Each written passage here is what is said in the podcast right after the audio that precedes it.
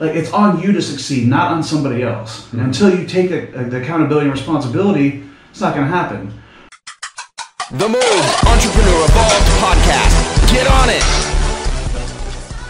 All right, so you made it here. I'm excited to have a new guest, Sal Stefano. What's up, buddy? How you doing? Hey, man. Good to see you. Good to see you, Uh, man. You made it out to the pad in Solana Beach. Yeah, man. It was a nice drive, dude. Left around, I don't know, 11. Got here 4 or 5 in the morning. yeah. Yeah. And that time, if you try to get a hotel, a lot of them are like, you got to wait till like check in the Sure. next day. So, Sure. And I told, I told that to my girl before coming out, but, you know, she didn't call. Hey, you're coming from Arizona, right? Yeah.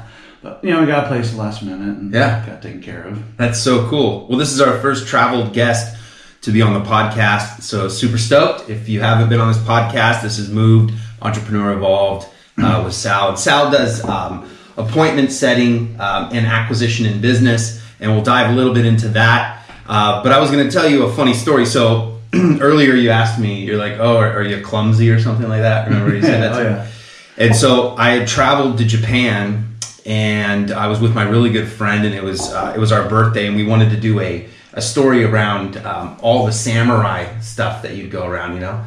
And I get off the plane, and the first couple days, I'm running into everything. Like I'm smashing things, I'm hitting things. I, I'm literally the clumsiest clumsiest that I've ever been Columbiast? and I find I find out that jet lag, really bad jet lag, will make you very clumsy and run into everything.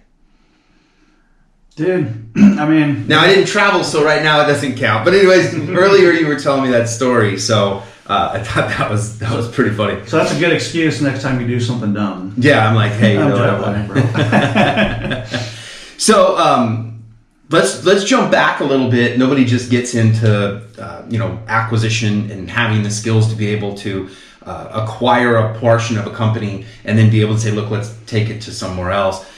It always starts somewhere else, right? And I always I've started this podcast lately with just how did it begin because I think that that's part of what that uh, that evolution is. So where when did it st- sound like a, it's like religious right when did it start for you Yeah, man. So, I mean, for me, my, uh, you know, I grew up, um, let's say, in an entrepreneurial home. My dad, you know, he, uh, you know, ran a couple of businesses, you know, restaurants, construction companies, trades, things like that. Um, you know, they supported five kids, so you know, he did okay with it. You know, he ran, you know, seven-figure businesses. But at the end of the day, you know, he was uh, just never really like happy. You know, he was always like kind of chasing money, uh, working his ass off all the time. And oh, can I say that on here? I don't give a shit. Might be a couple more. someone asked me the other day like oh sh- i mean can we cuss and i was like well everything's in context right it's true go, go ahead All right. So, you know, long story short, man, he just was never really happy. And, um, you know, so, you know, long story short, man, my dad, um, he ended up uh, breaking his neck in a car accident. We were in together when I was about like, I don't know, 15, 16 years old. And so I ended up like dropping out of school. I was working like two, three jobs, you know. And so for me, you know, this all started when I was just trying to make money for my family, you know, just to survive, dude. At one point, man, we, we were, you know, shoot, living like a three hundred dollar a month, like, you know, moldy moldy trailer, and like, you know, like five of us in there, my little brother, sister, mom, dad, and you know, my mom, she was like always taking care of my dad because he could hardly take care of himself, and so she was always getting like fired from jobs or taking care of him, and so you know, my little brother and sister, they were still in school. And uh, so it got to the point where, you know, man, I'm just like, you know, uh, in the little time I had in between the jobs, I, uh, you know, started like looking into like, you know, how to make money online. This was like in the early, I don't know, 2000s, right? so would you say like 2001 2000 and I mean, well- those those those five years of like or really it was like 19 to 2004 were like huh yeah, exactly. And Yeah. so like back then, like everything, if you went on Google, right? Yeah. Or back then, it wasn't even really Google, man. It was more like, No, you oh, Yahoo. Hotbot and Yahoo, Alta Yeah. Vista, Yeah, like, Alta all these different things. Nobody was Yeah. really the king yet, you know? Yeah. And they were like, they're also clunky and shit, like the Sure. interfaces. Well, anyways, man, that's ADHD kicking on. Like, but anyway, so like, it's just like, man, I haven't talked about this forever. So it's like all these memories are like just coming to my brain right Yeah. now, like how this all started. yeah You know, sometimes you just get caught those up in the day to so day. yeah yeah yeah tell me so tell me more about that Yeah, so you know, I think I created my dad a website for my dad's fencing company. Like that's what, like was like how it really really started. I think that was like in the late '90s, maybe like 2000. It was uh like right before I don't know 9/11, dude. And um, so I created like, a website for him, and I ended up putting like a fencing calculator on there for him. But you know, long story short, that's kind of like you know how like the internet stuff started. And so after uh, you know the car accident and all that stuff, started working on these jobs. I started looking like you know how to make money online. And so like back then, dude, everything was like all scammy and stuff. Like none of it was really real. Like you know, you had like the surveys and the free iPads and all that crap. And um, so, long story short, man, I, I tried a bunch of different stuff, but ultimately I was in the old threads like Warrior uh, Forum, Wicked Fire, uh, Digital Point, like the old school like forums before it all started. You know, like that was before like Russell Brunson and you know ClickFunnels, like yeah. back when he was doing his original stuff. Yeah. It was like potato cannons. I That think. was- yeah. Uh, Frank Kern, like he was like all Uh-huh. the rage back then, and Yep. he's still around, but you know, man, he's like kind of like a legend. You know, Yeah. like, you Yeah. know, like he's just whatever. But so it was like you know, way back in the day. And so, you know, I try these. different Well, these things. guys that you're talking about, just to kind of break the code, and I'm trying to figure this out too. So I, I got a camera here, we've got a camera here, I've got this one here, and every, when I look over here, it makes sense. But maybe I this so, and I don't know if you want to just like stare at the side of my head. Here, so- look here, look yeah. here. All right. So, um, pull, pulling that back, I think uh, what you're talking about, just to put some context for people that haven't, you know, been in that area, was basically what was happening was that there was a set of people that were exploring where there was information on the internet. And there was then the next level of people that were exploiting that, which is like a spam or, or you know, people doing, uh, you know, basically just trying to rip you off, right? there was that whole black hat, black market, right? But the guys like Frank Kern and um, not it, Russell Brunson, but really it was it was a lot of like Frank Kern. Just a Um, bunch of random dudes, like Yeah, you know, some of their WSOs, man, right? yeah, I, I I'd always followed him, so he he pulls up quickly. But um, really, they started figuring out how to market online with some form of ethics. Yeah, basically. Right, and so what the, has the launch hap- of the info products, man, is what it really was. Yeah. It was just like before they are what they are today. Yeah. and before it's like before digital marketing was like Yeah. a cool thing to do because like today is like. You know, it's like I don't know. I always say like starting an agency now is like become like a stockbroker of the '90s. Everybody's because the cool thing is the Yeah. money, but they don't realize people don't realize like how much work it is really running a business, man. It's like, but now with all the information out there, it's like, you know, hey, you know, buy this course and you know make uh, twenty thousand dollars a month in the next thirty days and shit like that. You Yeah. know what I'm saying? Yeah. And I, when we started, like, no, you know, it wasn't like that, man. Anything like that was like number one, like complete scam. I mean, still that stuff is. Well, it was actually back rooms, right? Because like you would go to the conferences, right? And then you would basically just hopefully you met someone that you learned one little thing. And that's pretty still com- I mean that's still common, I would say. Yeah, the crazy part, dude, I didn't start going to conferences till like a few years ago. And ever since I have, dude, it's like anytime I go there, man, I make like 10, 20 fold at least, like what it costs, like just in like new relationships. We met in Boston. Was it Boston or Chicago? Um, no, we met over Chicago. Chicago. Yeah. yeah. Yeah. We were at a conference in Chicago, and I guess that I get during right now as this thing films, the pandemic is still going on. Actually, it's pouring rain outside, but I think that um, I mean, look at you're here, right? Here, so it's dude, like I'm. I I think this is a good point to kind of chat about. This is like. Uh, I think when you meet someone, you you carry on the the way that that relationship started. Somebody taught me that a long time ago, and so if you meet someone in person, then you, you're probably going to want to meet again because you have you created that relationship during that that Yeah, way, no, right? makes sense. But when you meet people online, it I think it's kind of weird. Hey, you want to go out, go have dinner? You know, what I mean? it's like, wait a minute, what do you want from me? We only talk online. So there's this entry of relationship. Yeah, and I think though even on the online thing though, like at least for me in my experience, maybe like at first, like back in the early days, but mean, you gotta think like, dude, I like we grew up in the you know time like the internet boom and stuff, you know, where like online dating was taboo and stuff. Like you were weird if you did online, you know. Remember that dude? Like you were like a weirdo, bro. Like it, like the normal thing was the classifieds of all things, bro, and like Craigslist and sh- you know what I'm saying? Like dude, like the stuff people did, and then you know, Plenty of Fish came along, and then there, there was that big boom there, you know, to make online dating more legitimate. Anyway, so Yeah. we don't gotta get into the evolution of the internet here. You know. But long story short, dude, it's just like No, I think that that is a lot of that. That uh, like pulls up a lot of stories of like online dating. I mean, it's all- You've got mail, Right. and people figured out how to chat on AOL, right? And that's really where that communi- communication kind of started because AOL it had the ability to create speed, and that was like dude, 56k. Yeah. I can't even do the sound, but man, that dude, gosh, that modem. we'll have bro, to play was- that on the on this video Yeah. right now. Here, cue it up. Whatever it is. But I think um oh I, I got a story about that, but maybe I'll I'm share it dude, but seriously though, all right. So I have to say, man, But that's AOL, dude, 2000 and Dude, when I was a kid, bro, AOL, those discs and shit, like my family do, like, you know, 'cause my dad, like, he'd make money as an entrepreneur, then be down and shit.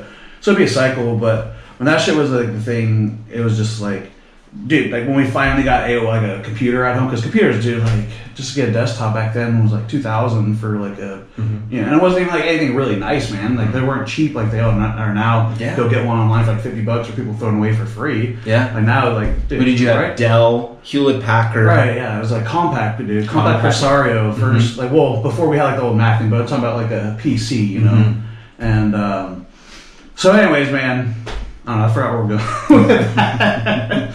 Uh, yo, I guess you gotta. yeah, AOL. So yeah, so no, AOL got like super excited. You know, I remember like kid, they had the cartoons and stuff, and then like you'd go to like connect, and like it just felt like revolutionary at that time. It would take like, like ten minutes to freaking do anything, but you know, like half that time was just to log in, and then like you know somebody would call and get interrupted and knock you offline. Like, anyways, all that crap. But the point was, dude.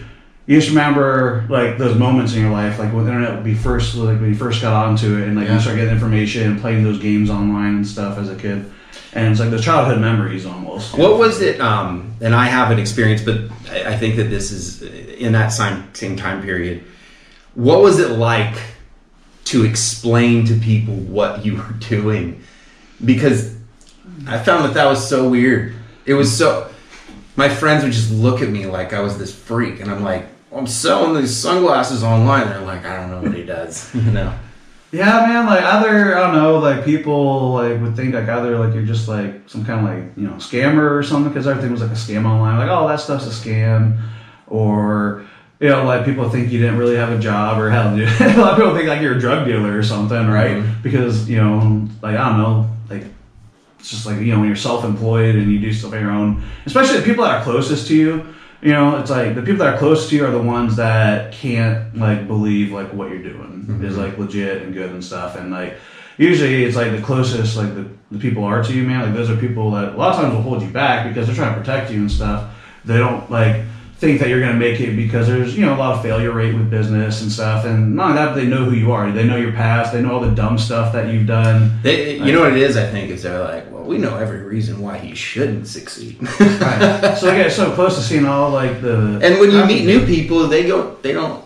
They see the potential in you and what you're like. Yeah, I- somebody don't know you, like almost like kind of like trying to imagine who this person is based upon like how you meet them and Yeah. stuff. It's like you do. Like like every time I think of you, man, I almost think of like you know like Mr. Hollywood type dude. Because when I first met you, bro, like you had your posse with you and shit at the conference, and you know like guys looking cool as you go and like walking through the hotel in the elevator together, just living, bro. having a good time.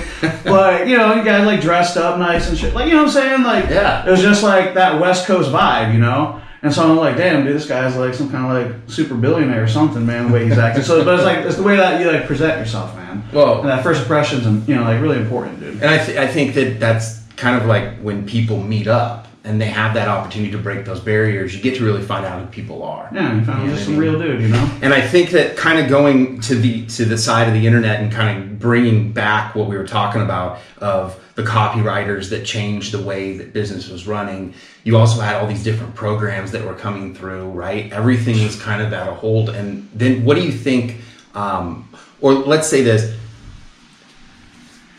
it was, it still is, I think, very wild, wild west. But but I think that during that period of 2000 2005, if you jumped you jumped on a train, you could. There was many areas to be went to land, right? I mean, it, at that time, you could get into SEO, you could get into e-commerce. Um, it wasn't even starting of, of drop shipping. That wasn't an idea at all. Um, you know, really lead generation wasn't really being pushed for a long time. Really, it wasn't one of the forefront. So where did you migrate to? Yeah. Where did you? was there? What, what, let's say. There's a dark web and there's a. so I don't want to give it away, but but in a sense, where did you migrate to, and why do you think you did? And, and I don't think there's a wrong answer, even no matter what that was, because I think it was such a the ability to communicate with someone you don't even see their face, and then you do whatever you want. You don't ever see them. That's never been. We really didn't do much of that. Yeah, absolutely. So I'd say uh, for me, I was just really hungry just to like make money, you know, and like specifically online, right? And so when I first got into this, I think like the big thing was, I think like the closest like quote unquote legitimate thing that you could start up with no real skills was affiliate marketing. And so I started doing a, you know, we'll just say uh, organic uh, ways of getting traffic uh, for some, you know, affiliates. And to be honest, that it took me about two years before like I made my first affiliate commission doing that. So maybe you can explain to people that don't know what affiliate. Like I'm sure they might have heard Yeah. it, but if affiliates, you go ahead and explain Aff- in your context. Yeah, so basically, the easiest way to put it is being an affiliate is almost like an online salesperson, right? And you can shoot, you can do shit off, you can do affiliate offers offline too. But basically, you're taking somebody else's product or service that they have, and they have a specific offer. And so, like, let's say there is an ebook out there on gardening, right? Um, and by the way, I don't know, I can never get into those like type of niches. I know like there's some like really deep stuff. Sure, sure, sure. I never, I don't know, I can never get into stuff. It never, n- n- just bored me. But so let's say you didn't get into that. and Let's say they charge like fifty dollars for the ebook on you know some gardening stuff, right?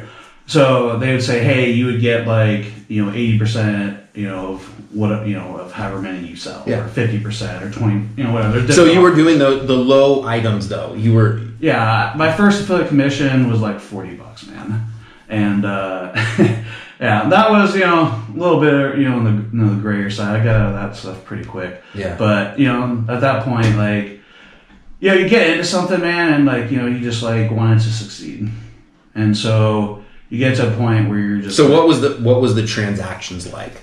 Because I think that this opens up the door of like what that started was the ability to go make money online without even generating a real full business. Yeah. Like you could be like, hey, I have a bank, I have a merchant. uh, how do I? How can you give me money? And then that hadn't been fully th- thought through at all, really. No, absolutely. So yeah, and so that's kind of the appeal of it, right? Because like you don't need all this stuff, but Mm-hmm. Yeah. even though you don't need to, like it's still like everything's always more complex than that. Like if anybody tries to sell you like some silver bullet to like all your problems, Mm-hmm. like it's a lie. Like it's not it's all nothing. Like you still need to go out there and do the thing, right? If every like, if everything was that easy, everybody would just go and do it. But the That's key is like you're gonna fail, and it's like what I tell like you know everybody like my employees, you know, uh, you know people, uh, students I work with.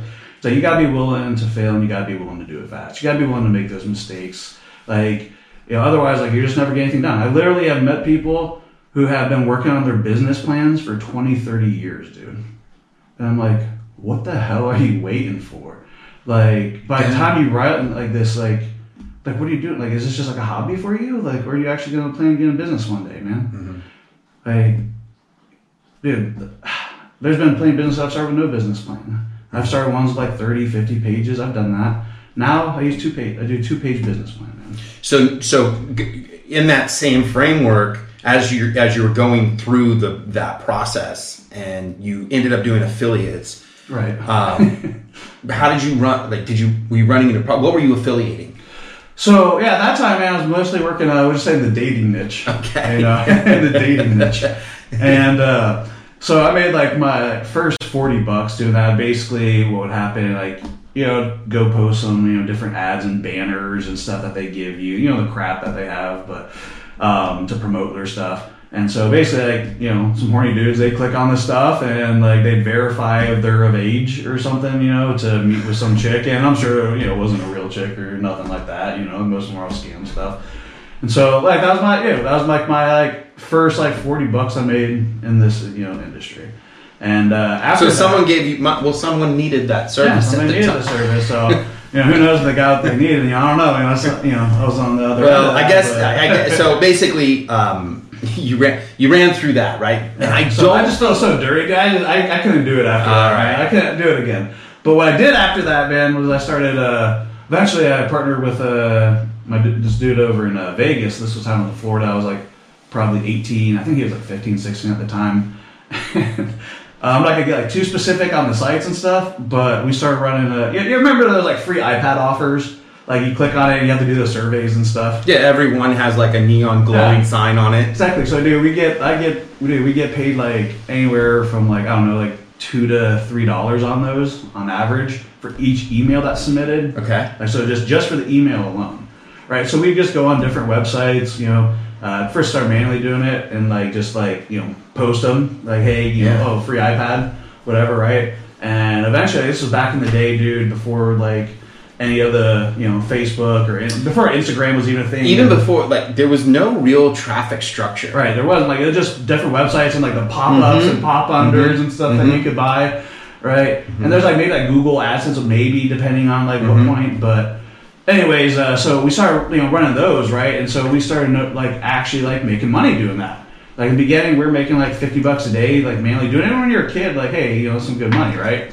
So we got to a point, dude, where I paid like a guy like in India or something, paid him like a hundred bucks to write some code in Python for certain websites to Scrape and just basically it would post like, hey, about the offer, and then Just other loop. people, Yep. we have a loop like just you know we just like and we'd use like uh, you know uh, uh, what are they called uh, the content spinners and stuff Mm-hmm. uh, right so we we do that you know and so like but then like so basically if anybody's not familiar with spinners man you basically just take a couple words and like you're able to like switch out other words in a sentence and other sentences within paragraphs to take like a you know a few words few sentences and make like hundreds of thousands of combinations. They would be like, um, they do. They used to do that with ads too. And yeah and copywriting they do Uh-huh. now like that's what a lot of the So copywriting you would take like that now. paragraph, and then it would be almost like Hey, oh, we put it in Windows, and Windows, brackets and exactly. shit, yeah. And then basically you would take from one side, and then you would hit enter, and it would give you five different. Right. ways So you'd be like. "Hey, how's it going today?" Mhm. And you could change that with, "Hey, how's your day?" Mhm. Or you know, "Hi, John." You know, whatever, right? Uh, anybody who does account automation, you're kind of familiar with, you know. This, but this was back in the day. Um, I think that this whole conversation, because it goes down so many rabbit holes, it's all it all sits in this little bubble of what was going on, why other people weren't seeing this happen, like it, what was happening underground to create the momentum that we have today, and it's just. I, I think it's fun to hear those that have been around for a while and have created businesses that legitimately do things, service customers, build equ- your equity in, in, in people's business and, and in, in the society and, and things like that. But back then, it wasn't even it was like we had- SEO was. I mean, what I was talking to someone the other day. We would Dude, we what would time period, man, you want to talk because SEO has changed. So, like Yeah. now, like I like where SEO is at now because it's based on you know p- providing legit value. Sure, there's always some black hat dude, Yeah. but dude, the shit we were doing, like people were doing back Oh. then, dude. Like I mean, literally back in the day, stuffing. dude. Literally back in the day, yeah, dude. Like you'd have your background blue uh-huh. and text blue. Yep. and that would actually work because Yep. the search engine would just look for how many times they mentioned a keyword. You know, obviously it's evolved so much since Yeah. then. I really, I actually like the direction to go because it keeps a lot of that crap out of there now.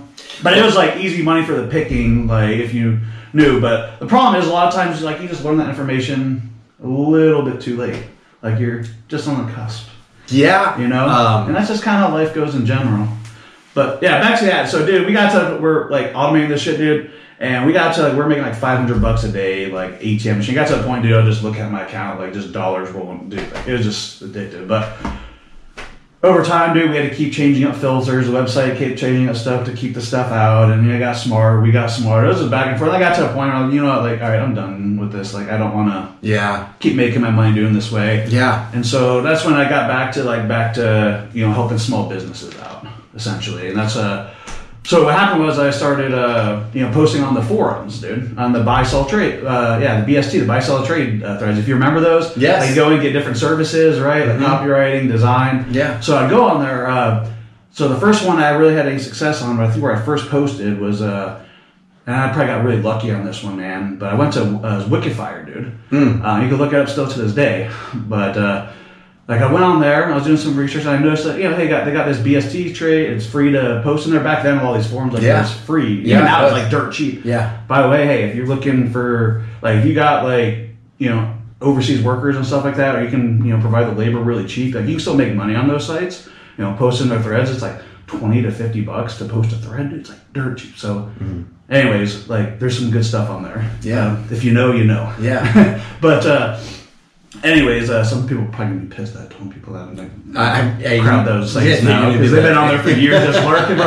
Like literally, I know dudes like on those sites that for like like two three years haven't had to buy another thread. But Well, like, you, you know, get in those threads back in those days, there was always like this Godfather who like ran, Ran every other like, dude, like triple diamond Dave or was- that's whatever exactly the black hat world. He was, and he would be like the the the. Uh, he was the admin guy, but then there was a guy that was to, just like, super to, like, smart. this- yeah. And, and yep, yep, I remember like, those. dude, there's- You'd some- pay him to post something for you because the form. And you know what the other one was, and this takes probably way back, but. Um, it was a college a college email having a college email with a domain like dot what edu or something it was Oh, yeah. like and if you can have a link inside with that email it was like you you would go to the top of the search like it was just Oh, yeah. overnight Dude, yeah, and you get like you know find like a high DA you know domain age or something like that. You know website stuff that's highly rated. Uh, PR when that was really PR big. was a big thing. I, I, you know what? PR, I, like- I made a, a blunder here. I didn't even put the Uh computer. So here. Yeah. this is this is. Charger's not plugged in. Talk about it. See?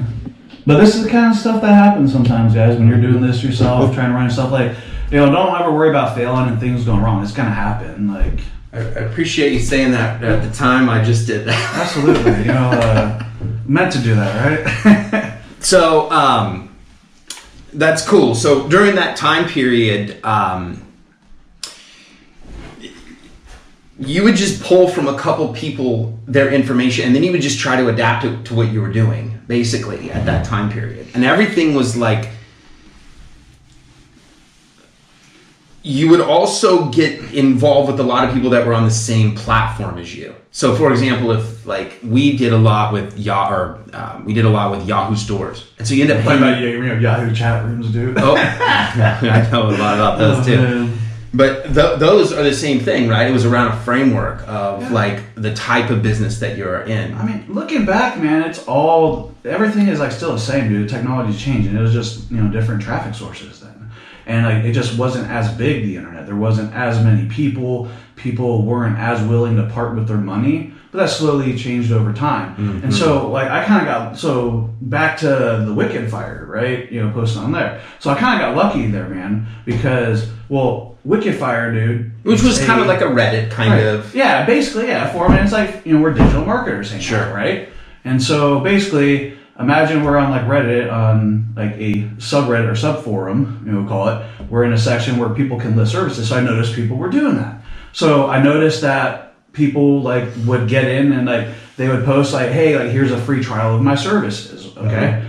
And so like I would look at those people. I looked at a few people that posted that stuff, and I looked at like how they worded it, and looked at like you know like if they had like uh there'd be like there's some people like that you need a minimum reputation score or something like that. And so basically, dude, like I just you know like was like hey like three free copies, dude. That's the, that was the name of it. Three, uh, three free review copies, right? So obviously give shit away for free. By the way, dude, if you're brand new to something and you don't have skills or you don't have the credibility, like go out there and get it. Even if you don't really know what you're doing, if you're giving it away for free and you're not hurting nobody, like and you're just honest with them, like and you really should be charging anyways if you don't know what the heck you're doing. right? Like too many of the kids now, right, dude? They buy a course and they go out and sell like some shit for like 2000 5000 Some dudes like not a, like never run an agency in their life, never done sales, never run a business, go out sell like ten thousand dollar a month contract, and then you know they're just gonna white label to somebody that's gonna tip inside. Dude, there's so much more running a business. I'm not saying you can't do that, but Yeah. man, that's a slippery slope. But um, anyways, getting back to it, so you know, so I basically did the review copies, whatever. You know, did the did the job fast, did it quick, and that's just stuff my dad kind of taught me. It was just like, you know, just be good about customer service, do what you say you're gonna do, you know, and just get the stuff done, right? So I would like get people's done like orders done like 30 minutes, like an mm-hmm. hour, some of them. But it was like pretty much everything was within like 24 hours. So I did that, and then people came back, you know, left awesome reviews. And guess what happened, dude? Like, just started order started rolling in. So now, like within like two. What year was that? Oh man, um, this had to be. I think I was 20 years old at this time. So I'm 33 now. So 13, 13 years. Dang, getting old here, man. Uh, 13 years ago. So 20 is when I. Well, I started my first agency officially when I was 20, but I think I was actually. Let's see here. I had to be yeah 19, maybe 20 years old at the time. Um, and so, you know, over time, like within like a few weeks, dude, I was getting so many orders, dude. I was doing like five hundred dollars a day in sales, but I was charging, dude, like hundred dollars for a website, twenty dollars for logos, ten dollars for banners, like you know, like just dumb prices. But over time, like I just started. People are like, you should charge more. So over time, I just like started charging more money.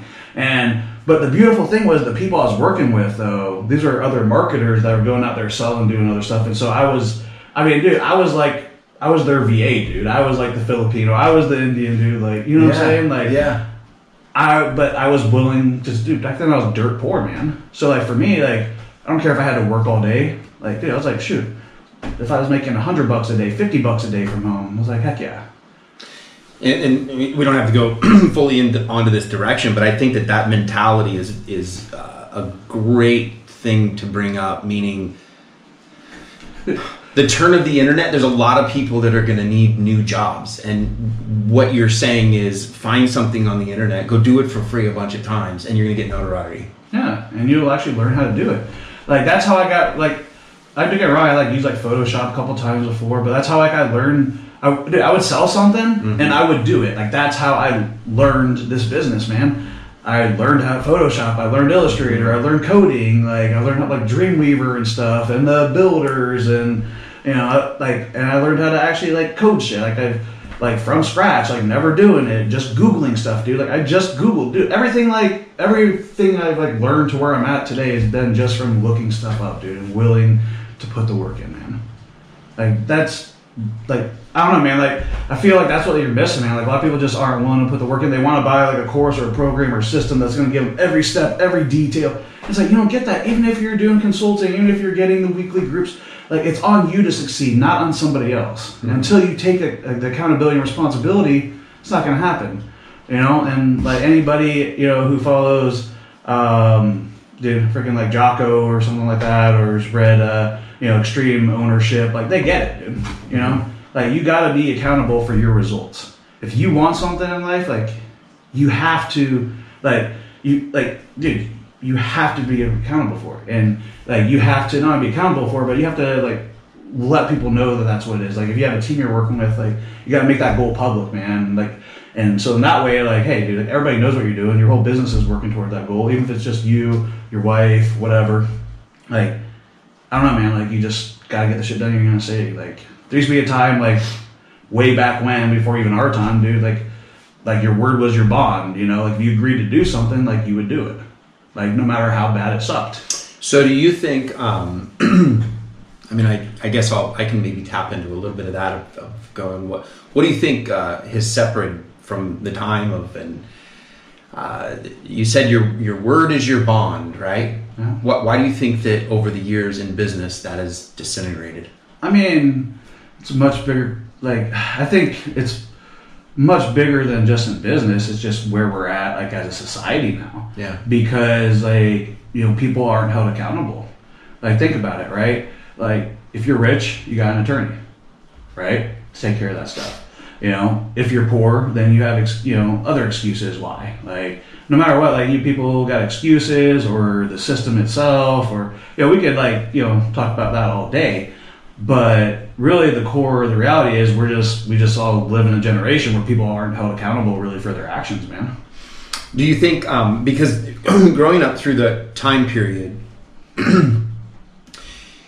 we haven't always interacted this much through the internet, and so um, having businesses transition, what have you seen uh, from from how business is being ran now compared to when it just started online. Like there's that time period of people like going, I don't know what's going on, and then because it, I think that there's a I think that there's a valid area that's happening right now in business, and that is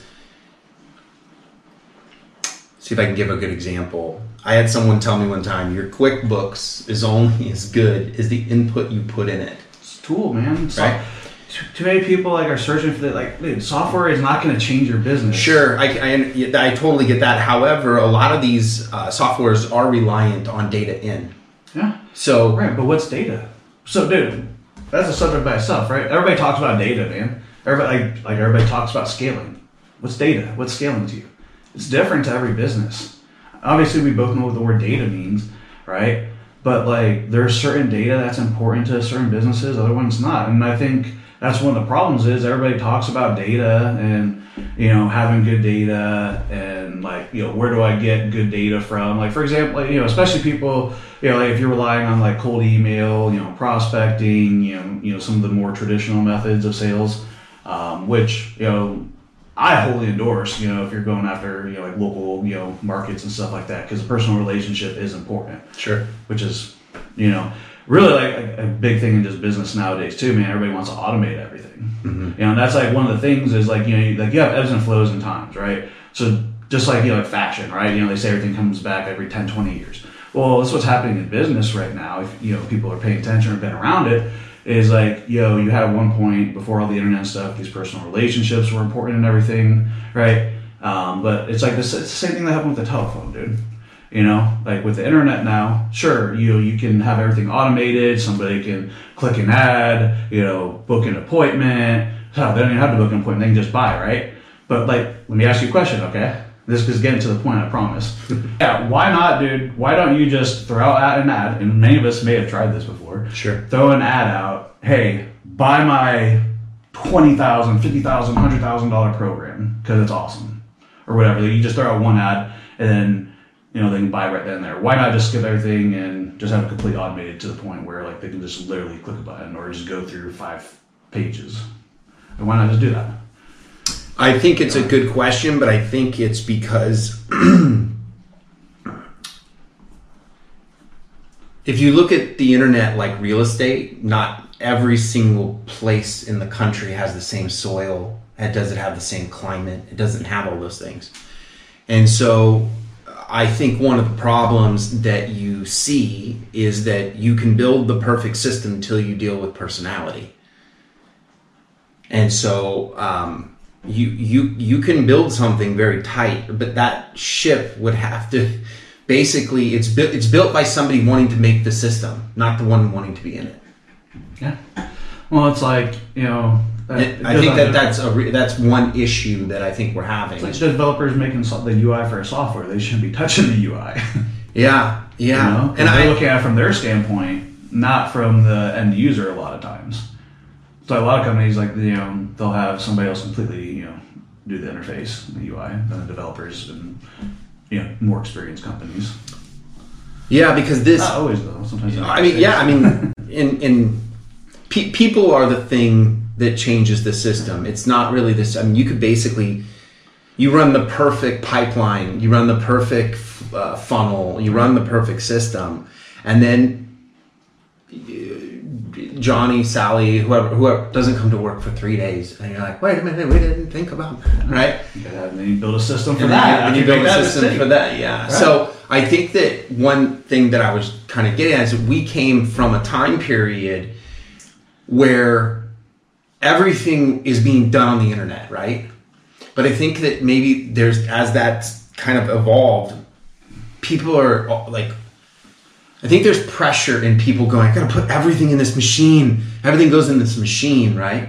So how do you think that that like what's your thoughts on how that's going to be and neither one of us are some kind of clinical psychologist or something like that but Well, I, I- think we've been you're in it you're watching Yeah. it right I mean, all I can tell you is like what we do, and really, and then like that's kind of like my goes back to my answer here from your original question, right? Going back to the ebb and flows here, and it's like we're at a point where automation was like awesome when it first happened. Like everybody was like, cool, I can go online and book an appointment with you know, my barber, right? Sure.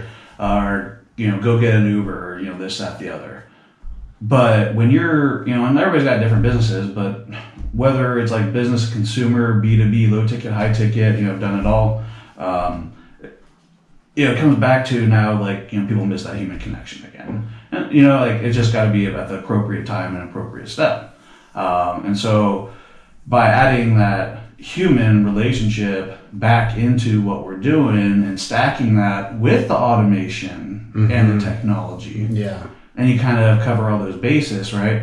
So we have the automation to make sure that everybody's followed up with right away in our system when they book a lead, for example, right? So mm-hmm. talking about lead generation, right? Sure. So like when I started doing leads, it was just like you generate a lead, that's it. Mm-hmm. Like, and then the company Yeah. took care of it, which they never freaking did. You know, the successful ones did, right? But now we live at a time where we have this automation and stuff, so like and where we can help other people who either don't have the time, you know, solopreneurs, small businesses, etc. They can basically get the enterprise level automation stuff that used to be like super expensive and stuff. Companies that spent, you know, maybe tens of hundreds of millions doing like the stuff we're doing now, like the cost of doing it when it was developed, it was super expensive. Like all that's super expensive, man. Yeah. Wait, and so we're at a point now in time where we have like this enterprise level way of automating our businesses, um, and which is you know really like a big huge shiny object and gets you a lot of trouble too, right? If you don't know what you're doing, which is a lot of what's going on right now, because you have these people that have this automation and they're spamming, and you know, like I said, they're missing this human relationship. I can tell you right now, um, in uh, one of our uh, businesses, um, you know, we work with uh, you know MedSpot Cryo uh, niche in that one. Um, you know, like just taking, you know, taking uh, lot of uh, clients from our competitors, man, because they're not offering that. And we've gotten so good and we've gotten our systems uh, so aligned now that we can actually do it cheaper than what they charge without using the human part of actually, you know, having, you know, uh, the ISAs and stuff to book appointments for them, um, to, you know, reschedule and, you know, take care of all stuff that they don't want to do to pre-qualify. Um, really, you know, and like we get to the point now, like, where we just, you know, we give them, we, you know, we, we do the lead generation. So we run the ads on Facebook. We do the database reactivation. So we take their list, right? We're basically, you know, constantly, you know, Yep. emailing and SMSing it, you know, to get the most out of that. So we're getting a lot of results before we even start advertising, right? Uh, so, you know, just right away, do first impressions, you know, through the roof. And so we're generating those leads. As soon as they come in, sure, the automation takes over. We got some indoctrination sequences, some videos and stuff to help pre-sell um, along the way, you know, mixed with some retargeting and things like that to show them, you know, uh, pre-sell content. But really, it's the uh, human element, right? So the ISAs, they'll call to, you know, right away the appointment comes in. Uh, they're really out of standard to call within 60 seconds of a lead coming through, but within five minutes is like, you know, what we promised to our clients. So how um, from when you did this with with this type of business, what did you do after uh, you were doing the affiliate stuff, and then what yeah, what was how I get there here? so yeah, that, and that's really what it's about, right? It's Yeah. like and so That, that was the hard part, man. That's what you're not hearing right now. When you hear about people's like success that they're running a Yeah. thirty, fifty, hundred, two hundred fifty thousand dollar a month Yeah. business, like you know, like and they did it within you know three, six, twelve months. You know, like a lot of times because they have experience running other businesses. So what? So kind of going back, what would be if you look back? Uh, what was your biggest blunder? And not, not. I don't think money uh, always has to be the answer. And the reason money. why is because, I thought it was money. It was never money. though. and it's all relevant, right? It's all relative. Like, oh, I lost this always- much money, but I was selling this much. Okay, great, but I lost this much money and I only had this much. It was always like if I only had this much or a cap, you know, startup capital, because you know everything. My first businesses were all shoestring budgets, dude, like hundred bucks or less. Mm-hmm. You know, and so So what, what what was a time like? If, So you, if you look back, because I know that there's a uh, the internet does like a thing that basically um, it, it pulls you back like a rubber band with a bunch of hope. Oh, dude, I, I left, dude. After then- my first agency like didn't work out, dude, I just left like for like four, like I don't know, probably like four years. I didn't like. I gave up entrepreneurship. I got some stoner jobs, you know, and like just really stopped applying myself in life, man. Because it was hard, hard my first business, dude. It, to be honest, man, I almost took my life in my first business, man. Like it just like they, you know they don't. A lot of people don't talk about like the depression and stuff, and like the abuse of alcohol and drugs and stuff that happens. Like you know, you can take a perfectly normal person, man, and throw them into running a business on their own and not So that, having tell, that tell me a little bit more of that. What? Well, for me, dude, it was always just living. Like I was always living paycheck to paycheck, man, because I had my family to take care of, you know, bills and stuff like that, and um, you know, it's just like you know that 500 day that didn't last forever, you know. Like eventually got to a point that you know I took on too much work, you know, I didn't really. You could, and I tried outsourcing. Trying to find a good angle. Oh, tough, Got a crick in my neck. Oh, maybe that's okay. Maybe that's a little bit better. So, you know, ended up, uh, you know, like you know, outsourcing and stuff, right? And like just that, it, you know, had a lot of problems with quality control Sure. and things like that, and you know, clients not happy with the work.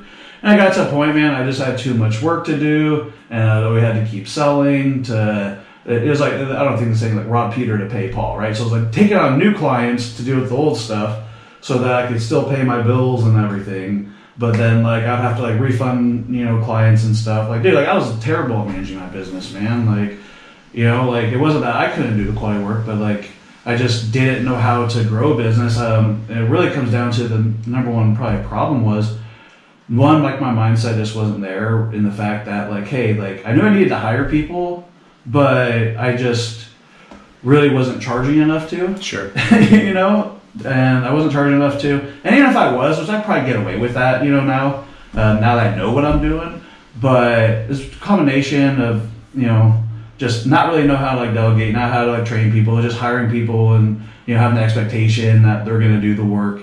Um, you know, we were like hiring people from like forums and stuff like that, you know, posting on maybe Craigslist and I don't know, this was like even really before. How'd you find back then? Um, we had to keep that thing going. Uh, finding people locally, I think that was a big. Like when you look at the reasons why people went to Silicon Valley, it's like you just be around each other, right? See, So, were you in an area when you started this? Were you where, where were you? I was in. Was over uh, Florida, Central Florida. Okay, so mostly in around, mostly around Tampa. All right, so you're around Tampa, right? So, was there any hubs that you felt were like technology area? What was the closest area? Was Not- it downtown? Was I it anything? not then, and even then, I didn't. I don't know, dude. I was just kidding a beater, bro. Like who did like you know, it wasn't. You know, it wasn't like. uh I don't know, man. Like I worked sales jobs and stuff, so you know, like I had the suit and ties, and I knew how to like go out and meet people, but.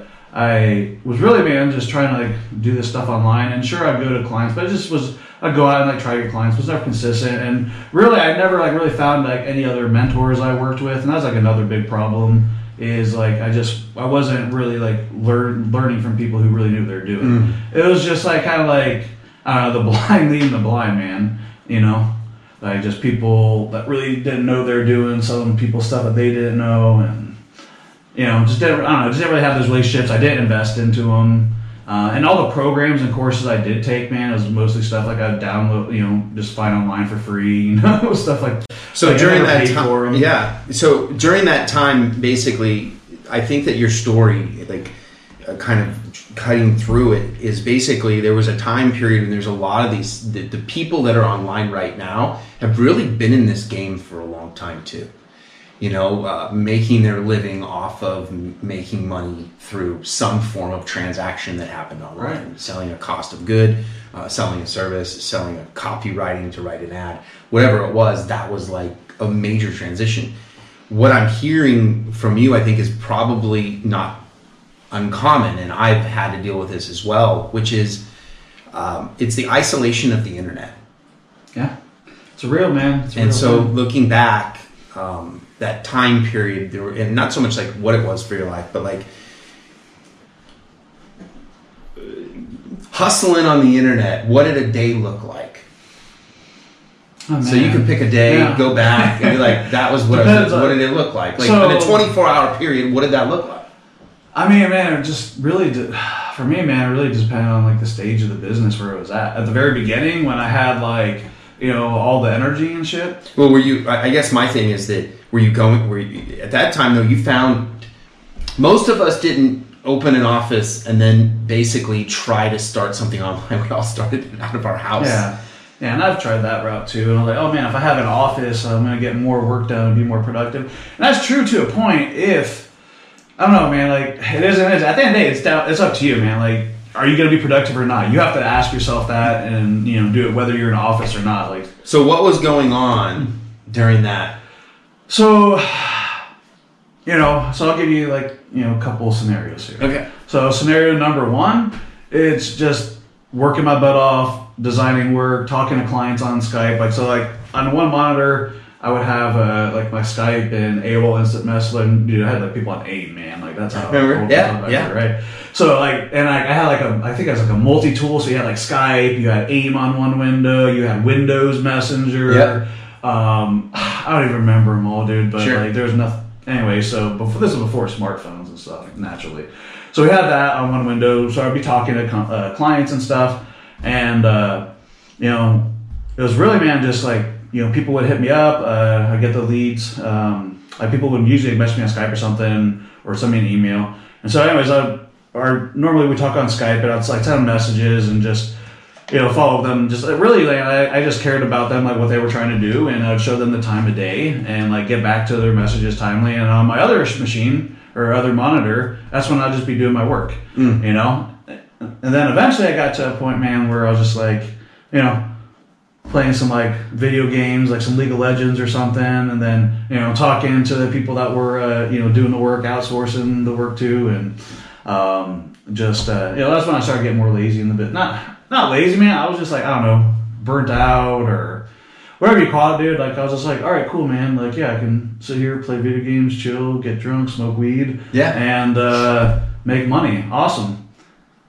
Before the problem started coming in. Well, I think right? I, I don't I don't think that's too uncommon to a large audience of people. I think that looking back, there was a handful of people that were indulging in, in looking at what was really going on. And you know, I hooked on uh, selling uh, online and started an e-commerce business and went that whole route. But um, It's never really been my thing, man. The whole e-commerce route. I just never.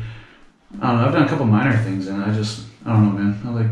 I think that where mine came from was that it was a traditional type business. You know, it was, you know, people out here, especially, always the things that I was involved in were a lot of single type sports, like come down and go surfing or, you know, uh, martial arts or whatever that was. So a lot of those were like, there was fashion involved and stuff. So it hooked me. And I, oh man, I could sell something online, right? Because I was always in a retail environment. So it made sense. Um, and I didn't go after information stuff or training and coaching till years later. Um, but I think that when you started, kind of like how we were talking to relationships, the way that you started online has probably carried you almost the same lineage, right? It still kind of goes back, and you kind of keep that same fundamental, I guess you could say. Yeah, I think one of the biggest differences is because like the lead gen didn't really start coming later until like my late 20s um, and really i started selling it for other people before i um, really delivered on that. You know other than like just the you know email submits or the ipad stuff. Yeah. uh, other than that like really like so all right so let me let me get this out real quick that middle portion um, so then we're not like losing everybody here. Yeah. so yeah so I had that company um, that company i don't know i ended up getting like an investor at some point gave me i think like 20 grand into the business and messed all that shit up but um, you know i got to a point dude i was just so miserable man i hated my life we were making money dude don't get me wrong but like i just i don't know I got to a point i was probably making realistically on average like i don't know seven ten thousand dollars a month you know which hey right you know i was taking home probably about 80% of that um, so it wasn't bad right not at all And it was Yeah. very unconventional. It was like you know, a lot of your friends go to work, Right. and you're like, "Well, I'm not, but I'm still making a living." It's very, very yeah different. and i just got stressed out and overworked and because i just didn't know how to delegate you know? Yeah. and i didn't really know what to do. Like, i knew how to sell. I knew how to do this stuff but i just i really didn't know how to hire. I didn't really know how to train people. I didn't i, I didn't know how to be a leader man. I was more of like you know a hustler than like a businessman back then. Like i was just trying to you know put food on the table man. Like i never really thought like i'd ever like get to where i'm at today. Sure. you know what i'm saying? And so ended up just like closing that company down um, and just you know from that point like I, I think I took my first ever like minimum wage job I had my entire life man because I was always like don't get wrong like I like you know served tables and did sales and Sure. stuff but another one I made minimum wage dude just I was getting like high tips and you know out, even with like serving dude like each little section like I treated like my own little business man. And so I get like on average like you know 28 30 percent tips for the night man. Like just because like you know I would just go in like to me it was like acting you know no matter how shitty I felt I just go in like show them a blast be funny do stupid stuff make fun of myself you know what I'm saying and so like same stuff in sales right and so like that early part of my like those working those jobs like really like you know helped me Solidified right, some solidified I was- human human interaction. yeah, exactly. There you go. Better words. I'm like ADHD and stuff, so like sometimes Yeah. my words are like uh, sometimes I come out like really dumb when I talk. So, but um, We're all in the same room. so yeah, so I ended up you know just you know leaving that. Took a minimum wage job, dude. Within like the first week of working there, like they're like, okay, so here's your work that you need done. And this is like a data entry job, right? Uh, for a company, they deliver like fresh fruits and vegetables and healthy snacks, healthy snacks to restaurants or not restaurants, but um, gas stations okay. convenience stores, you know, business Okay. parks, right? Okay. So within two days, I had finished what took somebody else like a week to do of work on the data entry side. So then I like started man, like doing stuff in the warehouse, stock in the warehouse, whatever that they had. So I finished that within like two days. Then next they had me like driving the stuff out. And then like so within like the first week, I was like I took over like three different jobs Okay. working with them. Eventually like did all their IT stuff, remote, etc. Um, really like working for the place, but because like me, I've never like been like in like a other than like like serving in sales, but like that's not like the traditional jobs people go down, you know. So like this like I don't know like these minimum wage jobs, right? So like I, I don't know like so I went, went in and for me it's just like just like what I was able to produce without really knowing anything. It's just like really like, kind of opened my eyes to like not at the time, not till later I realized it, but I was like, man, like dude, how much effort do people really put into what they do in life? You know, it's like say, say that. Say that again. it's like like how much effort do people really put into what they do in life? And so like I'm the like and I'm not perfect about this, don't get me wrong, but it's like if I'm gonna do it's like I try to be like the type of person if I'm gonna do something, like do it as best as you can. Like why just do the minimum to get by? Don't get me wrong, sometimes we get in those moods, but to like for something like you're doing, like I think that um, I think one of the things you said, which is probably um, a key m- moment for that, is that those that become entrepreneurs or try to create a product or try to sell a service or whatever that is, there's something in their life, either was explained to them, um, but even in experiences I think I found with families that own businesses as, as well, like there's got to be this selfish like i'm gonna go and do this on my own. Like and and then and then be able to say i, th- I think i see the path for me to get to the top of the mountain and it doesn't look good but i have a good shot right? Um, and so i think that what i continue to hear even guys like you is like there was a moment that just went oh okay. I i, I kind of like opened a window right? Yeah. like you open a window and you go well, that's kind of possible. But i think some people just maybe they just never put themselves in the position to open the window you know? They never make one transaction whatever that is you know? Yeah, sometimes like just gotta open the doors, go through the windows, do what you gotta do. so but how old were you when that w- was real? So Um, at that time, I think I was about 24 okay that time. so as you're going and i think these timelines are really cool so like Two, around 2011. so did you think about man i'm gonna run a business someday at the age of 15 So I think like the first thing that I really want, like really thought I wanted to do grow up was be a firefighter, man. mm. When I was a, before my dad's accident and stuff, um, I was a explorer with the fire department. It's like, you know, like you kind of like kid, you know, like Yeah, riding along, okay. and you get to sleep there, and Yeah. they, you know, get like the bunker gear and like go through the trainings. And so I was going basically training, you know, be a firefighter at that point, and uh, went through some like different classes and things. And uh, then I had a, um, so I was doing that, and oh man, dude, you bring back Memory Lane, dude, athlete, man, like that's what I wanted to play football, dude. Okay. That's what I wanted to do, but you know, after several surgeries, man, like that just wasn't in the cards anymore. Sure. And then so that's why it's another reason why I didn't really have a problem with dropping out of school because I was just like, whatever. Like I didn't want to go to school to be a doctor or a lawyer or Mm-hmm. anything like that. Like, dude, I just I just wanted to play sports, man. That was my thing.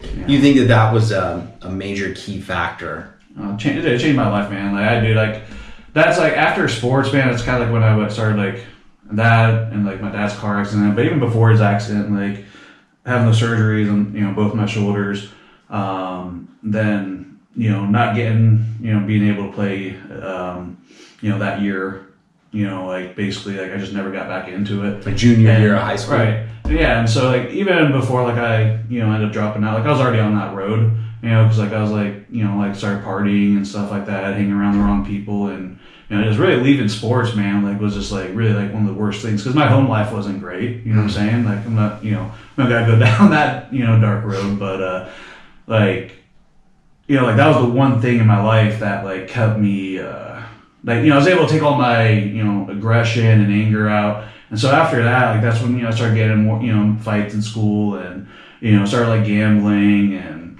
you know smoking weed and you know drinking you know hanging you know just you know being that guy you know Is that because uh, at the time, and I always I kind of get into these conversations because the uh, the the the transition's pretty cool, right? You go through these things through life, and then you're like, oh, this person's this person. You're like, well, actually, there's there's these stepping stones that made this person who they are, right? people So- become something like Yeah, that. yeah, yeah. And I think it's like I think it's important on timelines as other people look at entrepreneurs and guys that try things, and that word's been thrown around a lot. It's taken me over a decade, bro. It took me uh, like over yeah, just about a decade from when I wanted, from when I started my first business Yeah.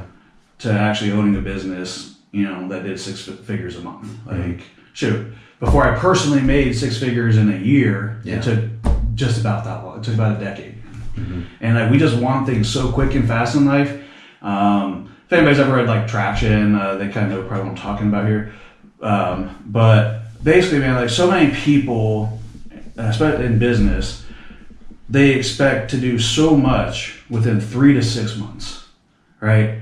And like they just like their expectations are so high what they can get done. What they can, we can actually get done in three six months is not much in business, man. Unless you have like experience or you just get really lucky because hey, it happens, right? Yeah. Or like you know, it's like the Kardashians, right? Like, dude, they didn't just like overnight become famous. Dude, their mom had been work, Yeah. working that angle for a long time, That, um, so that they could step into that light, Yeah. and become. Well, you look at a guy like Tiger Woods. I mean, in Right. his new documentary, and unfortunately, he just got into some Yeah. trouble, but or got hurt. I guess there's no answer if he got into trouble or not. But um, Yeah, it just depends he needs to stay there's a away bunch from of, cars. what- I know, right? Cheesy shit. What's he driving anyways for? I mean, I don't know. Wasn't Um, there like five white women chasing? I don't know, man. I'm just playing. I don't know. You remember last time, right? yeah, he had his his Yeah. his ex wife coming after him. I think that um, Cars are dangerous, man. People don't really. Do some people are afraid of like you know like airplanes or skydiving or heck even like just getting into a fight or something like getting punched in the face, right? Like you, you fought and stuff, you know. Like did whatever happens, right? Some people just never been punched in the face in life, dude. Which you know, Mike Tyson's like, dude, that really irritates me. Some people really do need to get punched. I know what it feels like, so they don't really say some dumb you know that's that's a I- it's a touchy subject for me because I, I I I guess my statement's always I've always said yeah everybody needs to get punched in the face but on the other note um, maybe not everyone needs to get punched in the face meaning Well, like maybe some if you think about like lessons in life like some don't have to learn the ones I did Right, dude. Yeah, I mean, dude, me, like, dude, I, I, I, I, I, dude. So I tell my clients all the time, right? I'm like, dude, don't work with me because like everything I know how to do. Work with me because I've made all the mistakes. Dude. Like I can hmm. save you from all those mistakes. Mm-hmm. And I kind of joke around, but like the reason why like I'll go out and pay a mentor 10, 20 grand a year you know, is because like, dude, like I get the cheat codes from them. It's like having like a Game Genie back in the day, you know, Game Shark.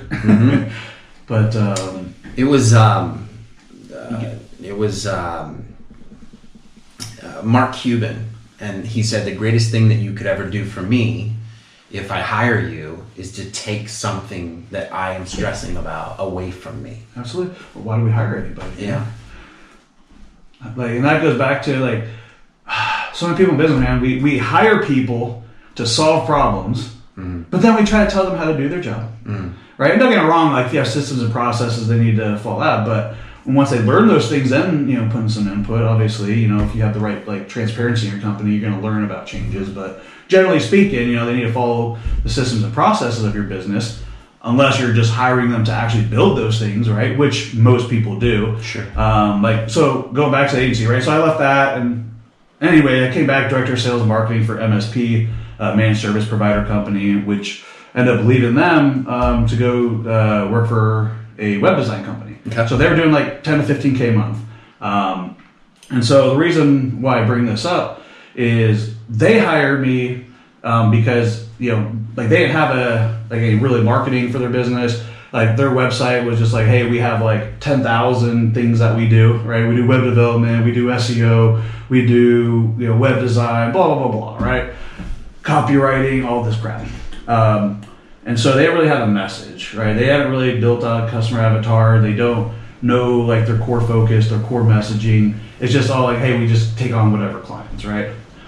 So they didn't have the marketing, and at this point, like I just went through like a bunch of like digital marketing, digital marketer certification, Ryan Deiss, which another forum guy, right? Yeah, back yeah. back in the day, Yeah. before he you know got to where he is now. Yeah. Um, so, anyways, um, so with that company, man, I ended up building like them an entire like sales process and helping with their marketing message. Shit, I was teaching them how to you know build websites that converted, which you know I learned from. you know, So were you? So was your bit? So was the business solving that? What was it? So what they were doing at that point, they were like I didn't have a business then. I went to work for them as an employee. Got it. Got it. I went at like you know I was hired as their uh, director of Sure. sales, basically Sure. one man band.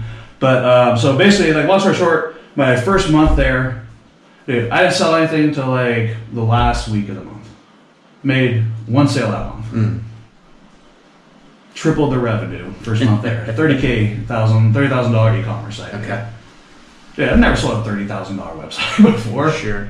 But I, I, I had learned from uh, is uGurus, um, shoot, what's his name? I haven't watched his stuff in forever, but uh, the guy's over. I think Brent Weaver over at uGurus. He had a program. It was like a five-step discovery process thing. Okay.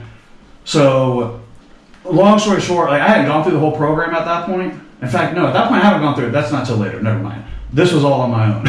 so, no, so anyway, so um, saw a thirty thousand dollar e-commerce website. Like I couldn't even believe it myself. Right. Um, I got cut that check. I made like five thousand dollars on that commission right then and there. You know, owner paid me. Um, then from there, you know, long story short, um, we hired like we moved to like a you know bougie office downtown um, within a few months. Um, hired you know another sales guy uh, to work with me that you know who I trained who eventually ended up ended up leaving. He took over my position. Okay. um, and then uh, you know we hired a few more employees. Basically, we got to like 100k a month within I believe nine months of me starting to work there. Okay. Might have been 12, uh, somewhere between nine and 12 months. And then that gave you the confidence to start something on your Yeah, own. Yeah, that got me on my. That was like the first year where I didn't like exactly make a hundred thousand because I wasn't like however the math worked out. But basically, I I got like really close to like making like a hundred thousand dollars. You know, working for there just on the commissions and stuff that I made. And so basically, through that experience, I was able to take like a lot of stuff like courses and stuff I applied over the years and actually implement it in a business because it was already running. Okay. And so, like, it wasn't like starting a business over, and I only had to worry about the sales. And that's kind of like, like I always knew I was like good at sales. That's when I really knew, like, okay, I, I really understand sales. Not just how to go and sell people, but like how it works, like the new the nuances, you know, and like you know how to deal with like when to use sales friction, when not to use it. Like I don't know. I don't want to get too advanced into this stuff, bore people right now, but. uh you know, long story short, um, that kind of like got me going back again. And after I ended up leaving there, you know, we had a, well, I didn't mention the name, so yeah, I'll just go ahead and say it. So we had some, you know, they promised me the world when I started there. So like, I wasn't looking just to, you know, be a sales guy there. I was looking, you know, to be like a partner with them. And that rug got pulled out from underneath me. So I'm like, How right, long? How long? Um, because I think that this is also quite common, and I think a lot of it's probably common, but it's like you want to get treated well. Yeah. You know what I mean? And then if you don't, then it opens up your doors to kind of go in whatever you want. Yeah, it's like once you start making like a certain amount of money, and this can happen quick. Like, the thing is too, when you like first start making money, man, it can get your head real quick. Like you'll like you'll notice. Like I don't know. Hopefully you're not, but like, even me, like for like a three six months period, like it, there was a period of time like where I just like was like like a different person for a little. while. I didn't even realize it. Hmm. You know, like that wasn't like that's like a bad guy. But it was just different feeling. Like you like you didn't I mean, walk a little bit about like what do you Yeah. So I think like Grant Cardone talks about this. No, right? are you saying like so, so like putting it in context just so I have like are you saying after you've then gone on and, and now you're owning a business or you're saying like even that there, like, because you know, I don't know. There's like different surveys. Some say 75, some say 100k or whatever. But the point is, like, you know, like you like Grant Cardone talks about, like, you go into the supermarket, right? You're not worried about like the price of strawberries. You're not worried that they're like three to five dollars or whatever. I think that that number is like seventy eight thousand medium home. Yeah, so It's whatever they say it is, right? Like you stop worrying about stuff like Yeah. that. You go out, you start going out to eat more. You get a little comfortable. Yeah. you know what I'm saying? Sure. Like I mean, dude, I put. I'm not gonna lie, guys. Like I put on weight since I started making more money, and like it's just, yeah, it's just like easy because like you know it, it almost becomes an addiction making the money itself. But then like eventually you get to a point though where it's like you realize like more and more money isn't going to change anything or make Mm-hmm. you happier and but like that money can like destroy destroy you too man if you're not careful So there, so that time, so you make, so you're making that money, and then all of a sudden you decide, like you, decide, I'm going to go off. and I think I can do this on my own. Did you get a partner after that? so i jv'd with somebody after that so at this time this was like my first like real like because i like i don't know sold a couple of jobs but i never really like worked in it too much so i partnered with another company to do the fulfillment running facebook ads. Uh, this is my first endeavor into real estate agents. We work with them uh, today now and uh, you know the agency that me and my partner work in um, do completely different. But this was like my first like hit at real estate. And so this was when uh, we would run a oh man. So they uh, how we would pull our list is we would find people like on realtor.com or like zillow or whatever.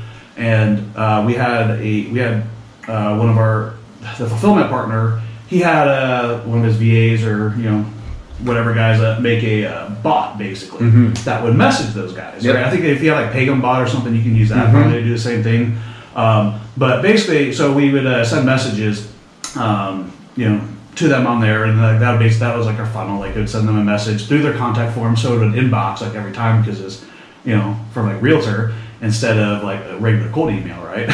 so uh, from there, uh, what would happen is you know there'd be like a link in there to a page with more information. You know, they'd watch a you know had a short video on there.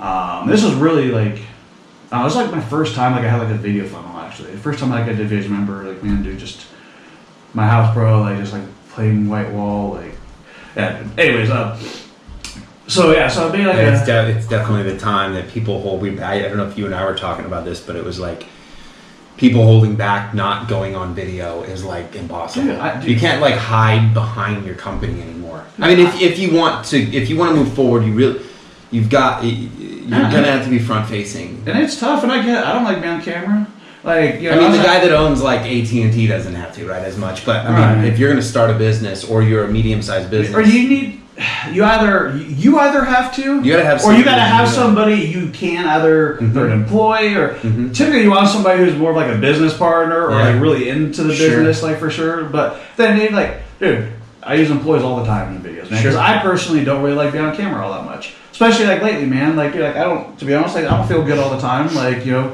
because I'm used to you know being an athlete when I was younger you know having you know the best you know being ch- looking good man. Mm-hmm. you know so that you know it gets me sometimes and that's my own like mental barrier. And over time like it doesn't bother me. Obviously we're doing this right here so Yeah. you know and i still do them i just don't do them as much as i would necessarily because the, the key is man like dude to be honest like, you should be doing these every day. Like you really should. Like Yeah. you know that personal brand is important but you know you also don't like a lot of people preach personal brand. It's great yeah sure but you don't need a personal brand like but you need personality a person in your brand why do you think like geico and allstate all those Mhm. guys use something yeah, and I think that there's also. Um, even if it's a mascot, man. Like, but then that's animation. That's expensive crap. So like, it's a lot cheaper, and we got the technology. Like, and here's the thing: like, even if you're not, you don't want to do it, pro, you should still do it, just so that you like you know what that experience is like, so you know how to, you know, how to do the thing, and so somebody, you know, you make sure that you're having somebody who's going to do a good job. Yeah, I think that um, one, one of the things that uh, the evolution of this is the way that we're communicating, and I think that that's what we're that's what we're seeing right now. Is we're trying to figure that out. We're trying to figure out. So like when the internet started, you could literally like do business without without ever having to talk like the video sales letters was like all text right it was like and they still work i mean you can still do that but do it. But if you want, like, it's, it all comes down to when you look at your numbers, man. Like, Mhm. you know, you know, it's gonna do better. You don't necessarily need like a video ad per se. Sometimes images can work a lot better. But somewhere along, like, unless you plan on being on, like, talking to everybody and getting on the phone with them and doing everything yourself all the time, like, video allows you to have the perfect sales message, the perfect pitch, the perfect presentation, Mm-hmm. whatever it is. And it doesn't need to be perfect, but perfect enough to hit the Yeah. numbers you need to make it work. and I think I think that that's a really and I think that it's Scalability, um, man. and also uh, kind of going back. I think it's interesting, like I said a second ago, being on with someone that knows these old programs and the evolution and things because I think You that that's the XRumer? story. Mm-hmm. XRumer, yeah. We remember It's Act. right. I mean, I, I built my first Nuke and CR. shit, bro. Mhm. I Ah. built my first CRM on Act um, on a Dell Inspiron 5000.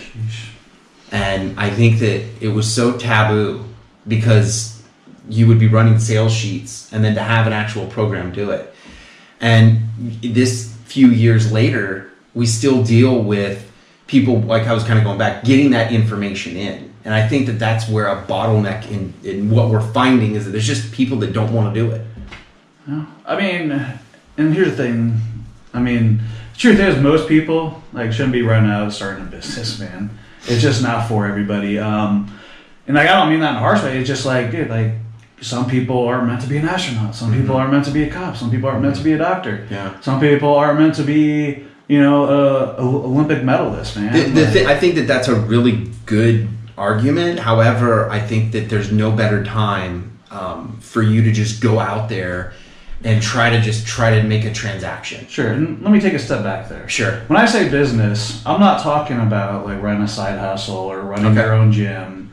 I'm talking like you know, like you're actually mean, all built- of the all of the marbles are in one freaking. like you're you're you're Yeah. like you're not, not not even that. So like even if it is the only thing you do, right? Like so, let's say you own a martial arts studio, right? And maybe some of my clients will beat me up for this, but whatever. it's the truth. Um, you know, if you run a martial arts studio, right, and you're the one in there, and you got like you know two employees, is it really a business, man? What I mean by that is like, you know, like you're you're not running something. You're not running a machine, man.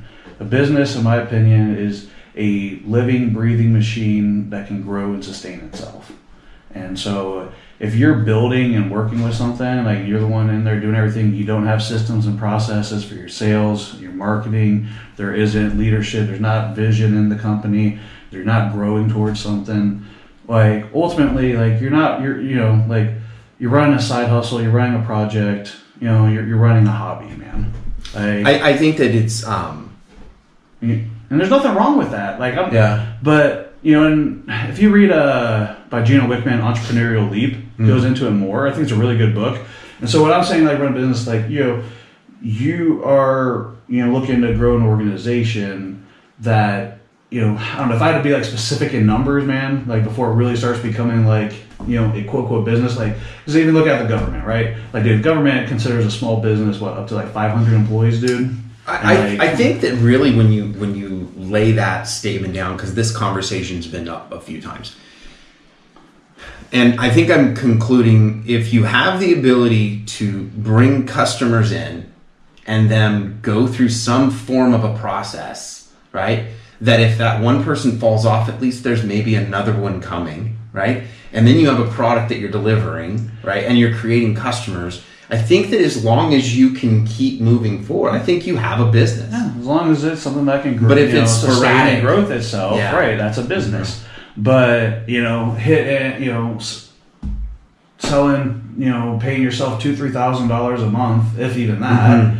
and you know, running a business that's doing, you know, that might do five thousand one month, might do fifteen another, might do zero this month, like. So maybe a um, I, I would agree that I mean, a sense of get wrong, predictability, technically a business. a sense of predictability has to do. Right, a hustler can run that, is what I'm saying. Yeah. A business, being a businessman, right, or woman, or whatever, Mhm. like you know, you got 20 employees underneath you, 50, 100, 500. Then to me, you're running a business. Yeah. I, th- I think it's always If it's gonna crack, it's all, I think that this, yeah, I think it's Running, I think it's just um, I think that that's It's bigger a than tough you. com- you're right. I think it's just always a tough conversation to have because I think that people's knowledge is almost like you ever heard that that saying like uh, you know the the son or the daughter comes home whatever Yeah. like I'm in love and you're like whatever you don't even know what love is right. So the evolution of the more that you learn about business like you're trying we you try it's not intentional but it's like you look at those people that are just starting like ah you don't even know what it is to run a business in reality you Right. we were the fish You and I don't mean that in a cocky way, but what I mean Yeah. in a way is like where it's self-sustaining and growing. Like there's certain you're saying traits- basically not everybody's supposed to play in the NBA Yeah, I mean exactly, dude. Like not everybody is gonna be a professional basketball player or football. Like they just don't have the genetics for it, man. Mm-hmm. but I think There's that certain genetics, But you also have to find out. Yeah, exactly. I'm not, Yeah. and a lot of people, man, you know, like it's a, there's like certain things like I feel like people just know, man. Like Mm-hmm. you know if you were meant to do this. Like I'm not saying like you know it's like how many people do you honestly know that accidentally you know build a you know five hundred million dollar a year Yeah, no, no, dude, they- twenty they- million, they're- a million they're- a five. How many people accidentally build a hundred thousand dollar a year? I think? I think well, that you might find that every now. I think then, you want to be in the fight I think that at the end of the day It's what your heart is. you uh, you, you yeah Like, why are you doing this? If your motivation for building your business is just so I can, and don't get me wrong, like that's one of my things, right? I got into this so I can go be wherever the heck I want Yeah. to and have the freedom, right? Sure. Right, freedom, right? Um, but if you're a slave to your business, like, is it really like because like a business is like its own organ is its own thing, dude. Sure. And like when you are running a business, like dude, like that business is not yours. It's it's like if you look at it as a business, like oh, I'm the owner. This is mine. Like you know, you probably tell customers all the time, like you know, all right, who are we selling to? Are we selling to you, or are we selling to you know what you know? I don't know what like if I'm in the gym business, right? More than likely, like I'm selling to women, dude, because like that, like you know, you know, 30 to 45 years old, because that's who's willing to spend the money on it, and you know, anyways, we talk about that later or another time. But um, the point I'm trying to make is like you are not what the business is selling and catering to a lot of times. Sure, like you're one of the beneficiaries of it, right? But at the end of the day, it's not about you. And so when it comes to your business, about really, in my opinion, and you go, I think it's on my LinkedIn, I've had it there forever. But for me, it's like it goes, and like I don't, I don't, I'll, probably never have a publicly held company, but maybe I don't know, whatever. Probably this will haunt me like ten years from now. but to me, it's excluding shareholders if you're a public company, right? Mm-hmm. To me, I don't, do I hate it. I shouldn't say that either, but investors and shareholders can be a pain, man. If you if you, if you don't have the mm-hmm. right ones, don't get into bed with somebody you don't know just because they give you money. I'll just say that. Yeah. I should keep it short here. yeah Um, but really, it's man, it's about your the organization, your employees, and your clients or customers, depending on what kind of organization you're running. I think that it, you know, we I, I do a lot of um, you know outsourcing, and I do a lot of like uh, what's the beneficiary. And in one of the courses and things that I teach, I call it the triple ripple. And it sounds funny when I say it, but really, it's the beneficiary of multiple people when you actually take the leap as an entrepreneur.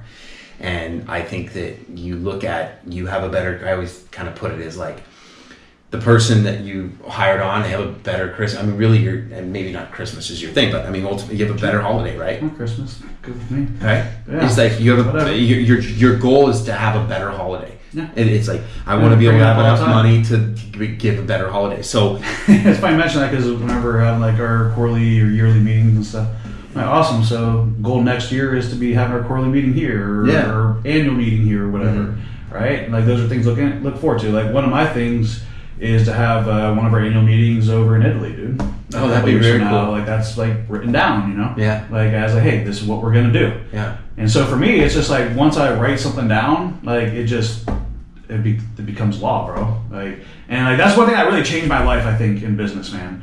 Um, and really just in organization in my life because I'm like super unorganized. okay, And people don't understand that because they look at my business, they look at the way I do things, the system processes, like, oh, well, you're really organized. I'm like, no, I have to do these things because I'm not organized. Yeah. And so for me, it became a necessity, um, like for me to run business out of my own bad organization skills.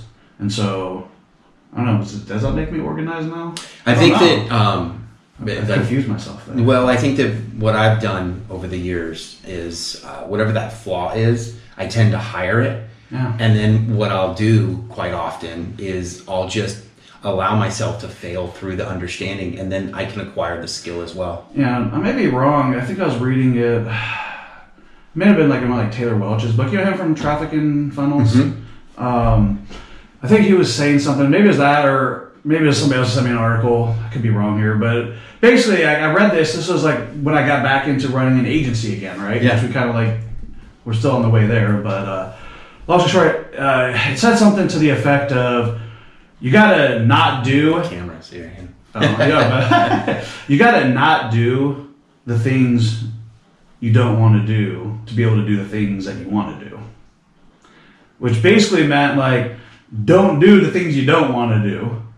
Do the things that you do want to do, and basically get other people to do that. But that's easy. Like, while that sounds like awesome and amazing, it is to a degree. Like, too many people, times people take extremes on these sayings and quotes by people, right? Thinking that applies all the time.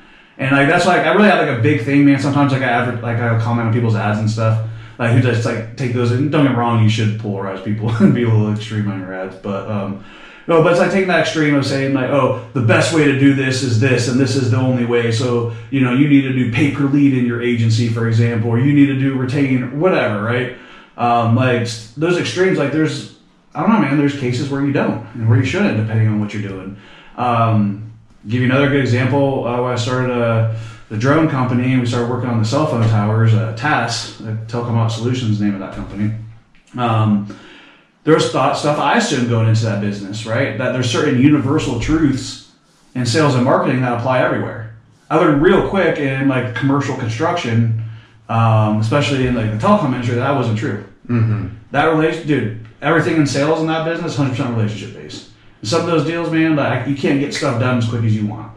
Like, dude, there's times I got held up. Uh, we had a deal in Puerto Rico, dude, for worth like close to a million dollars. I got held up. I don't think the deal ever. Yeah, I sold the company now, but I don't think the deal ever actually went through, man. like I, I still think not. We went through, but like it's still waiting on red tape.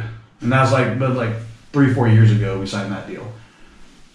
And like stuff like that happens, right? I think that that's. I think that that's a really good point. I think that relationships are different in different businesses, Right. in a sense. And even that one, like we, uh, like even though we knew the pers- uh, guy at AT and T to get on their uh, drone program, dude, we had to get like insurances for like you know war zone coverage and stuff like that, like you know international. What was the movie that just came out? Uh, it was about warlords. It was a little while back, and they were they War Dogs? War dogs. They were War Dogs. They were running the they were running the guns, Yeah. right?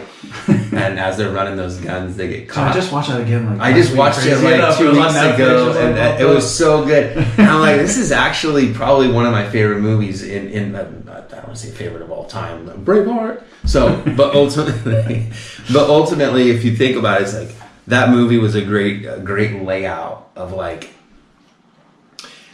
it, it was it was a layout of people that took risk and they found like stuff on the internet. I mean, it's just the same thing. They Yeah. found like they found these little hub areas of the internet. They said these files we can call on and we could deliver on these. And then not to throw the movie out, but basically they ran into an issue, and it was the it was the one guy they didn't pay that got him busted at the end. Dude, that one, the one that one, guy. and like and it was like forty grand, wasn't it? I, It- it- I think they owed him like, I think- like a hundred grand. What- it was whatever it was, so crazy. two, or two hundred grand or something. yeah, it was, stupid, and they but- had to take the Right, but that's what goes. You take care of people, man. Mm-hmm. Like you got to take care of people, dude. And I see this too. Like people, like all right, I am like a not. I probably shouldn't say that word right now. There's everything going on, Yeah, but yeah, yeah. when it comes to like Right. make sure we're paying employees on time and stuff like that. Make sure you know vendors, like everybody, right? Like, dude, make sure you take care of your shit because like they come and bite you, man. Like, you know, they're saying pay now or pay later.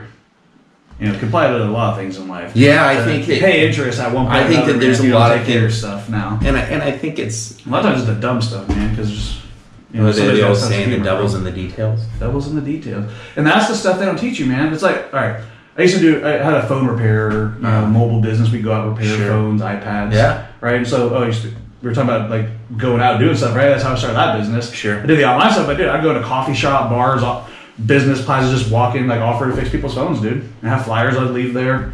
Like, I'd, dude, just make another business. Boom. You want to go make money? Go make five hundred bucks a day. Go do that. Mm. Like there's just so much ideas out there, but that's point. You gotta be focused, man. Yeah, I, and I think that any um, like the I, I I think every person that's watching this that is an entrepreneur or a business owner, they I think that what you just witnessed was like a conversation about the evolution of how the internet kind of started, but also the, the, the chaos that I think is that goes on on the internet, where it's like there there's new platforms, there's new things, but I It's scary, man. Like that's that's a big reason I think a lot of people don't want to like post videos and do stuff online. Because like look at everything I just said in you know here. Yeah. People gotta post that stuff later, right? Could be I don't know, whatever, man. Some troll later, you know, like gonna hate on it. Somebody's gonna say something. Somebody's gonna call me fat, whatever. Like you know, f them, right?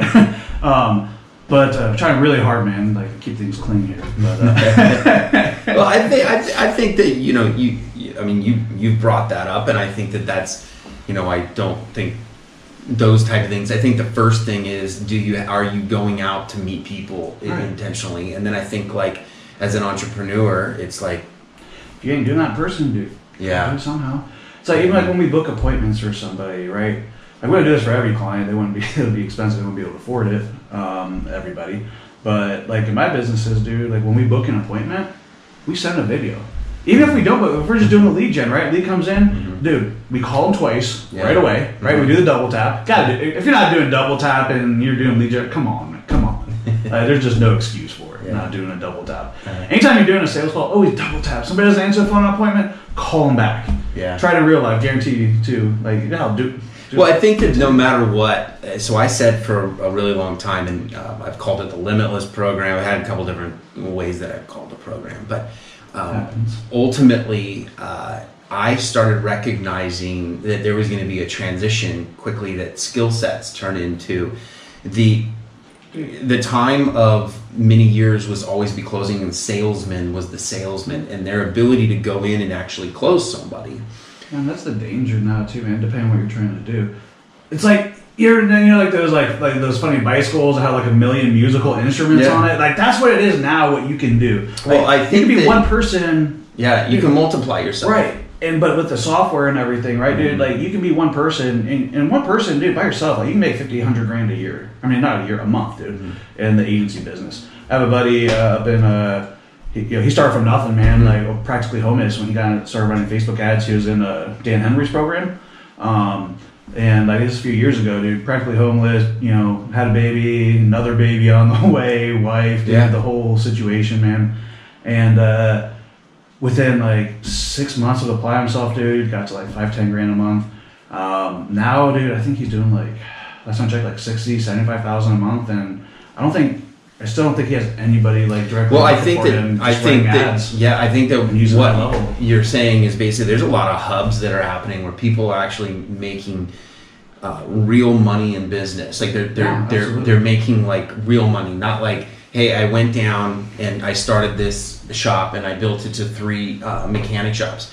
And I think that one thing that It's, is legit, it's legitimate business. People That's like where I'm getting at. consider an online business was just Mhm. like you know people like thought you were crazy, but mm-hmm. now it's like it's like I said, it's the cool thing Well, to if you- do. but if you think And about it, you go to- the danger of it. It's the cool thing to do because it's Yeah. not meant for everybody. This stuff, man. mechanic if you go back and you look at like someone that created a mechanic shop there was like so much pride it's a real business well in reality and there and I've owned brick and mortar businesses now. You know, I've bought and sold them, and like, dude, like it, it, it, it is different, man. When you have that brick and mortar business, man, when you walk in and like, you know, like you restored the place and you know, like you put up some paint or did some caulking, because no matter how much money you have, like you're always gonna want to like, I don't know, like do those little things, man. Especially when it's like your first location and stuff, you know. Maybe if you have like ten, like after the first few, like you don't want to do all that crap, but. So, anyways, man, but like you know, it's like your gem, man, because like it's like this physical thing where you can. It's it's easy to show people. you gotta watch your hands I think cameras so many times though, like with the digital, like why people struggle with it, it's like because it's like they have a hard time explaining what they do. Even me, man, I've done so much stuff, and like you know, in my life, and like with the you know different businesses, what I'm doing right now, like you know, sometimes it gets hard, and you know, depending on who I'm like, depending on who I'm talking to, I do something different, right? Like if it's just like you know some like random you know on the street, it's like you know I'm just you know I'm a business owner, like I just you know help you know helping other businesses. That's what I do. I help people make money. I just keep it simple. I, I think that yeah and i think that um, these businesses are, are legitimate. I mean, obviously, it's been going on for a long time, but we went through the whole timeline of how this went down. And I think it was like if you think about having and a mechanic shop's amazing, but it was anchored off of somebody creating a car. Yeah. So could you imagine somebody saying, "I'm going to have a mechanic shop," and they're like, "Why would you do that? It would make no sense." Right. And they're like, "Why would you go?" And I think that the, the what we just shared here today, and it was is it's, it's been a wild little whirlwind, but really it was like we anchored when we started, just like holy smokes, that was what it started with, and this underground way of people finding their ways to real businesses is, I think, a great story of what you shared. Yeah, absolutely. I mean, it's just like even now, like you know, they're starting to get bigger agencies. You know, you're starting to have some bigger brick and mortar ones. Um, I mean, they just you know, and people are taking that money, they're getting in, you know, investing into other stuff. And it's just kind of exciting, like you know, where it's going to go. Um, you know, the whole agency world, like, because there's like a lot of you know, like plays that can happen here. Um, you know, me personally, you know, like, you know, I think there's an opportunity for somebody one day. You know, I've thought about it, but I don't know, man. I got so much stuff on my plate, and you know, where I want to go right now. But like, I think right now, man, somebody can make a killing, dude, if they, you know, like, I know some people have tried, but like, you know, start like an agency, like a local agency, like franchise type thing, like doing what we're doing, but like actually having like a brick and mortar location, you know, like in like, you know, maybe like I don't know, like more towards like you know different suburbs of you know metro areas. Um, but have like a brick and mortar location where like solopreneurs, small business owners, you know, like the local martial arts, you know, owner or the local caterer or whatever can come in and actually sit down and talk to somebody who can actually help them. And I think It'll be interesting how that lays out because that'll all come down to time. And I think that like what we're learning is that it'll it'll be an interesting that plays out on on how businesses handle this because you're you're gonna get. Let's That's say you do four Zoom calls and then someone's like, "Hey, I want to come in," and they come in and you're like, "This is going to be a three-hour like Right. conversation." But you know the crazy part of this, you know, pandemic and everything showed me because, um, you know, one of our big things, you know, it, it's all dealing like a lot of our money for our businesses comes in through brick and mortar businesses. Hmm. Um, a lot of you know gyms, med spas, you know, stuff like that, right? And so when Corona hit, man, dude, that's when I, I had just a, you know, became a you know partners in a gym like probably like a month or 2 Mhm. probably not even that long, probably a month before Corona hit, man. And uh, you know, like when Corona hit, we really had to like you know problem solve here, right? And so for me, I don't know, you know, if you've ever read um, Grant Cardone's book, um, if you're not first, you're last. Have you read that one? hmm Well, in there, right, one of the major themes is you know how he's talking about you know 2008, how he made all of his money by going all in while everybody was you know contracting, right? And so like ever since I read that book, I would have been like, man, like I'm waiting for this moment, I'm waiting for this moment. And so like not that obviously I like you know it's uh, you know it's kind of like a shame everything going on, like Sure, no matter sure. what side, no matter what you believe in, whatever. Like I don't want to get into you know There's all the sides. opportunity in every. Right, but there's opportunity, Yeah. right? Mhm. And so, you know, long story short, when this happened, man, dude, we, in the period of the when that happened, you know, like one of the things I did for all my clients, I told them, hey, whatever you do right now, do not, do not stop charging your subscriptions to your clients. Mhm. Do not cancel their membership. Do not pause them. They're like, well, what are we going to do? Well, tell them, hey, we're going to give you another month, you know, credit, you know, after this thing, whatever. Right? So that's what we did. We give them a credit, you know, a t-shirt, and then we let them know, like, hey, like if, you know, pills, you know, we sent, we sent them an email, we called them, we left voicemails, text, we posted on social, all the channels. You know, we did everything we possibly can to notify people that we're not canceling subscriptions, right? And so what we what we wrote them was like basically, hey, like you know, if you need to cancel, go ahead, we understand, right? Um, but if you don't, then you're gonna get like these bonus perks and stuff like that. And if everybody cancels, if we just cancel everybody's membership, we're just gonna go out of business. So we just like you know had that heart to heart conversation with them, you know, and so basically that, and like, a lot of people were appreciative of the calls and stuff, and so we were able to retain like I think like 70, 80 percent of our memberships throughout like the those first few months or Mhm. whatever, until we could open up again, and then. uh man, through the middle of this, you know, like also, so I had my own gym, you know, I was working with, and then had all my clients. And so all the clients I worked with that like did the stuff we asked them to, and this was stuff I was testing in my own gym. Um, man, like, dude, we, we made like crazy, man. We uh, uh, the client that I'm talking about the gym that I started working with. They were a client of mine for, you know, I don't know, like I think like six months before we started becoming a business partner. And so that we went from like 5K to like 20K before Corona, right? And as soon as Corona hit, you know, like we, I think we were uh, we were projecting 30K for that month uh, once I take took over ownership. And so we went back down, you know, to like because you know you got to think our MRR and stuff, you know, wasn't in there too. So our MRR actually, you know, ended up you know dropping down to like 10,000 or something. Um, and so basically, you know, we uh, had to make some money. So I ended up launching a Kickstarter, and uh, you know that like ended up bombing, dude. like I paid this consultant like all this money to help us out with it, and um, so what I ended up doing was instead of like selling the Kickstarter online, well, we were able to reopen. So I started selling all the memberships through the Kickstarter because we, we we generated like ten thousand through it, you know, on the launch day.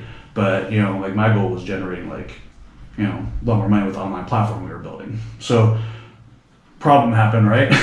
so Kickstarter wasn't going to happen way we thought, and our minimum goal was twenty five thousand. So I started running all the memberships. We started selling in the gym. Um, I hired two sales guys, trained them up. We started spending like I spent like three thousand dollars a month on uh, Facebook ads, and uh, dude, within I think like two months of reopening, we're at like fifty thousand dollars a month in revenue, dude. That we're generating. Yeah, I think that, that, that you're seeing a lot of these businesses transform during uh, pandemic. and sorry to interrupt but the reason why I bring that up is the whole brick and mortar thing, right? And I think a part of the reason why that, because I have other clients too that weren't necessarily advertising as much, that were still growing a lot, uh, and other gyms I knew that weren't advertising at all, that were still, you know, even growing more than before, because people were missing that, you know, doing stuff in real life. Because even though you can go do gym workouts, whatever, like, you know, like, it doesn't replace that in person. And so, full circle here, like that's why that human element is so important. That's why, like, I really, you know, preach on that. Um, because like all of like that's what separates us from our competition. That's why we're taking people left and right. You have mentors that we work with that we're taking we're taking business away from them, and they're you know they don't care whatever. Hey, you're doing a better job, so whatever. Like that's on us. But we're able to provide more. You know, we're able to provide that human connection for our clients, right? And we're all able to do this cheaper than they can ever hire somebody to do it for. Mm-hmm. And then we're not the cheapest, but you know, like, dude, you know, if I wanted to, like, dude, we could like undercut everybody. But that's not because you want to be the cheapest, but it's because number one, we have the back end to support it. I could take a loss on it if I wanted to. And then number two, you know, uh, our labor costs, you know, are low. We outsource a lot, you know, overseas now, which is like huge if you run an agency, man. It just allows you to just be so much more competitive. Because like even if you can like charge more, you know, I've noticed if you're working in a niche, like there's certain industry standards, man, and if you're charging more than certain things, like your retention's gonna go down. And like there's only so much that you're gonna be able to provide those people results in a certain time, unless you're like working with like a bigger franchise and stuff, which those have its ups and downs too, man. um, which yeah, be make sure you get your paperwork done right if you work with a franchise. Make sure uh, you you know either know what you're doing with contract law or have an attorney do that stuff because you know they might be just trying to steal what you're doing because a lot of them have their own internal marketing and agency departments and stuff trying to do things and they always suck. Don't get me wrong. For I don't know, is that a funny, man? How the franchise usually suck with their own marketing for their own locations? Um, I don't do a lot of franchise stuff. Um, just in, in, in multi-location, I don't do a lot of it right now. Um, but I think that I think that the the whole core of all of it, and even, and even everything that you go through, is just like the transformation of you started in some small little job post, right? And then he basically evolved into now running and having acquisitions, running different businesses. So, dude, this is I went. I was looking at my first website I built like a few weeks ago, man. Going through some old email accounts, Mhm. and just like, man, like I suck, dude. Like my old graphic stuff, and and that's the thing. Like, I don't know. Like you gotta enjoy what you do at the end of the day. Um, you know, I, I kind of took the path of being the jack of all trades.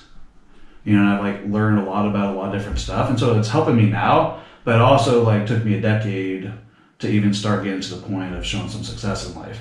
You know, but once you get the like, don't be in a rush to like, you know, just get rich overnight and shit. I mean, I know it's cool and everything, but like, you know, expect that you're gonna go through these problems and understand that like it's when you have that pressure and those problems that's when you really push yourself to do things you never thought that you could. Well, That's the one way to end it, man. Sal, how, how, how can people you, connect with you, man? This is uh, the first day we had it. What's what's uh what's a way that maybe they Yeah, I mean, usually, man, just you know look me up on Facebook, right. uh, Salvatore Stefano. Salvatore Um, probably find that on the Stefano. We'll here. put it on the screen. Yeah. Make sure we get it on there. Usually, the easiest way, uh, you know, or you could you know just email me. Um, my personal email giovanni.stefano at gmail.com. Okay. And uh, yeah, so there's you know two quickest ways. Uh, you know, you could call me, but uh, you know, unless I want to throw that number on. Well, Sal is a great guy, and um, I was pumped to have you here on the show, man. Yeah, absolutely. And, uh, it was really cool. We I hadn't had this. I had a vision of basically uh, doing this podcast, right? So I was gonna. The way that this whole thing sets up is, I always had this vision of getting a place and living at the beach, and then uh, being able to take this and have an office, and then turn this. So it wasn't fully all the way ready. I got this like Oh, I told you I'm working at a swap meet over here selling t-shirts. But but at the end of the day, I appreciate uh, you coming out here and doing this with me. And uh, yeah, man, thanks again, brother. It's gonna be fun. Sure. All right, guys. Thanks for having me. Jason Starbuck here. See ya. See ya. If you like this episode, make sure you smash the like button and subscribe to the YouTube channel. Just like Nike is to athletes, Moved is to entrepreneurs.